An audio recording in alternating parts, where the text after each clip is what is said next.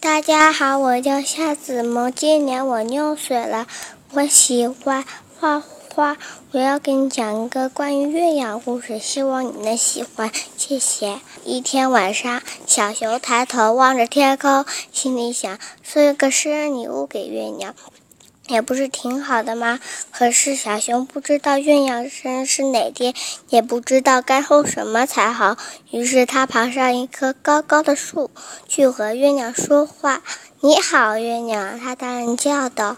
月亮没有回答。小熊想，也许我离得太远了，月亮听不到。于是小熊划船渡过小河，走过树林，爬到高山上。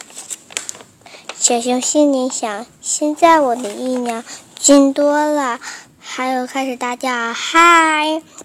那直接从另外一个砖头传来了回声：“嗨！”小熊高兴极了，他想：“哇！”好棒！我在和月亮说话呢。告诉我你的生日是哪天？小熊问。告诉我你的生日是哪天？月亮回答道。嗯，我的生日刚刚好就是明天耶。小熊说。嗯，我的生日刚刚好就是明天。哎，月亮说。你想要什么礼物？小熊问。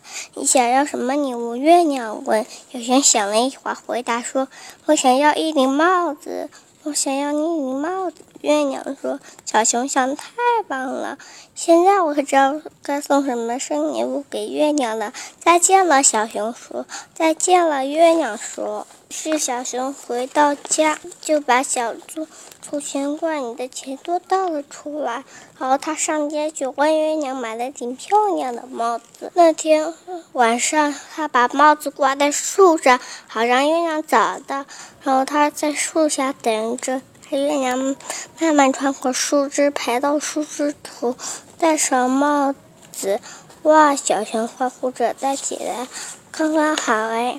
就在小熊回去睡觉的时候，帽子掉到了地上。第二天早上，小熊看到门前有一顶帽子，原来月亮也送了我一顶帽子。他说着就把帽子戴了起来，他戴起来也刚刚好耶。就在这个时候，一阵风把帽子吹走了。他跟在后面吹着，但是帽子却飞走了。